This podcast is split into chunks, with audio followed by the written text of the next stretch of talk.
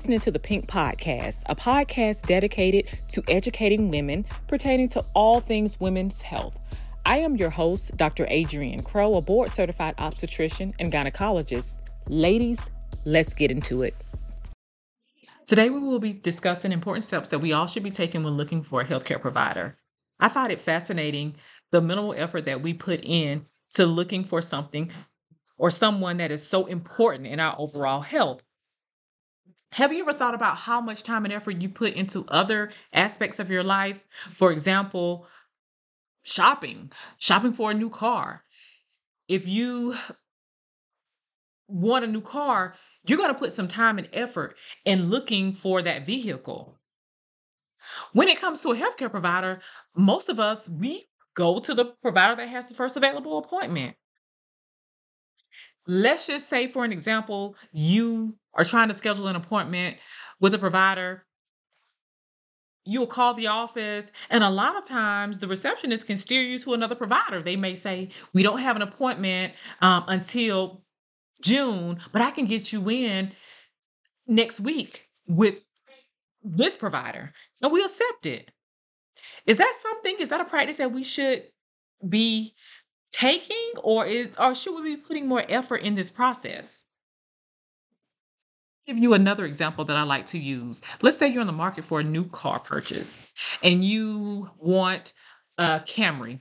You go to the dealership, you tell the salesman exactly what you want, and they bring out a Honda Accord. Will you say that's nice? I'll take it. Or will you say, yeah, that's nice, but that's not what I'm looking for? Thank you for your time. I would argue that you would not just accept what they bring out. You're to, you knew what you wanted when you walked into the dealership, and you're to leave either with what you wanted or you're to leave continuing to look, maybe go to another dealership. I think that this is the same exact approach that we should be taking when it comes to our health care. I think that we should be putting more time and effort in this process because it is so important to our to, to our lives. Our healthcare provider is eh, so important to our overall health. And our health is tremendously important to our quality of life. So I think that we need to put a little more time and effort in this process so that we can get the most out of the healthcare that we're receiving. So what should we be doing? I'm going to give you three steps that I believe that we all should be taking when it comes to looking for a healthcare provider. So let's jump right into it. Step number 1 is deciding what is important to you. So is it important to you to have a a male healthcare provider specifically a woman's healthcare provider? Or does gender not matter? Some women feel more comfortable um, when they're speaking about personal issues with their bodies to have a provider that looks like them, that is the same sex of them. Um, does education matter?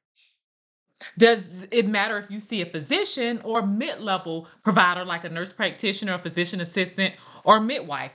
Is that is that important? Is the provider's area of expertise important?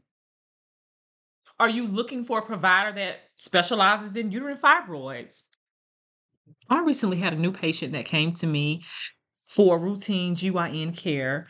And at the appointment, she spoke about the previous practice that she had been seeing for greater than a year, she and her husband um, were desperately trying to conceive.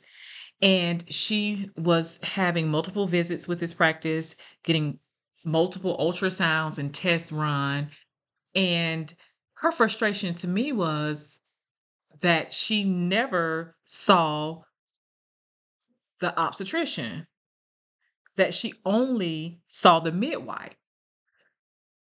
And she was very frustrated about this. And I apologized to her because I can understand her frustration. Um, but I wish she would have been more courageous or spoken when it came to what her desires were. Can you imagine going to a practice um, seeking infertility help and you made an appointment with the OBGYN You've been going to this practice for over a year and you had you had yet to see an OBGYN. So I completely understood her frustration. And quite frankly, this should have never happened. I wish she would have been more vocal and and said, you know, uh, hey, you know, I really want to see this person. Um I wish she would have spoken out more and I think that we need to speak out more when it comes to what we want. So, as a recap, the first step is deciding what is important to you. The second step is to do some research. Once you have identified the type of provider that you desire, the next step is to do some research. Um, this can be done by an internet search, by asking close family members or friends to refer a provider to you that meets your specific criteria. I'm always amazed when I have patients that come to my practice and they can tell me a little bit about my background simply by the research that they have done by word of mouth or on the internet.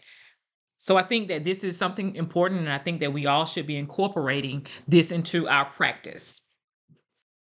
The final step is to get prepared for your appointment. So you have set the criteria criteria that you desire for a provider you've actually done some research you've located that provider you've scheduled your appointment and now we need to get prepared for the visit so what does that entail well, let's start with this. I think we can all agree that we don't get to spend as much time, face to face time, with our healthcare providers as we desire. That time is is minimal. So, with that being said, I think we need to find strategic ways to capitalize on that brief time period. So, I suggest going to that appointment prepared and being and to be prepared i think you should identify a couple of questions maybe two or three that you desire to to have answered and present those at your at your appointment Bringing questions to your appointment will help focus your visit and it also will show to your healthcare provider that your health is important to you. So you've identified your provider of choice, you've made your appointment, you went into your visit with specific questions that you desired to have addressed. You had those questions addressed. Tell me, how accomplished and empowered will you feel leaving your visit? This is what healthcare should be like. This is what we all should experience when we leave a visit. I hope that this has been helpful. I believe that incorporating these three simple steps will help you find the provider that you are seeking and that you deserve. Remember that your health is a vital component of who you are overall. Your healthcare provider should be someone that you have enlisted and entrusted to help you meet the goals that you desire.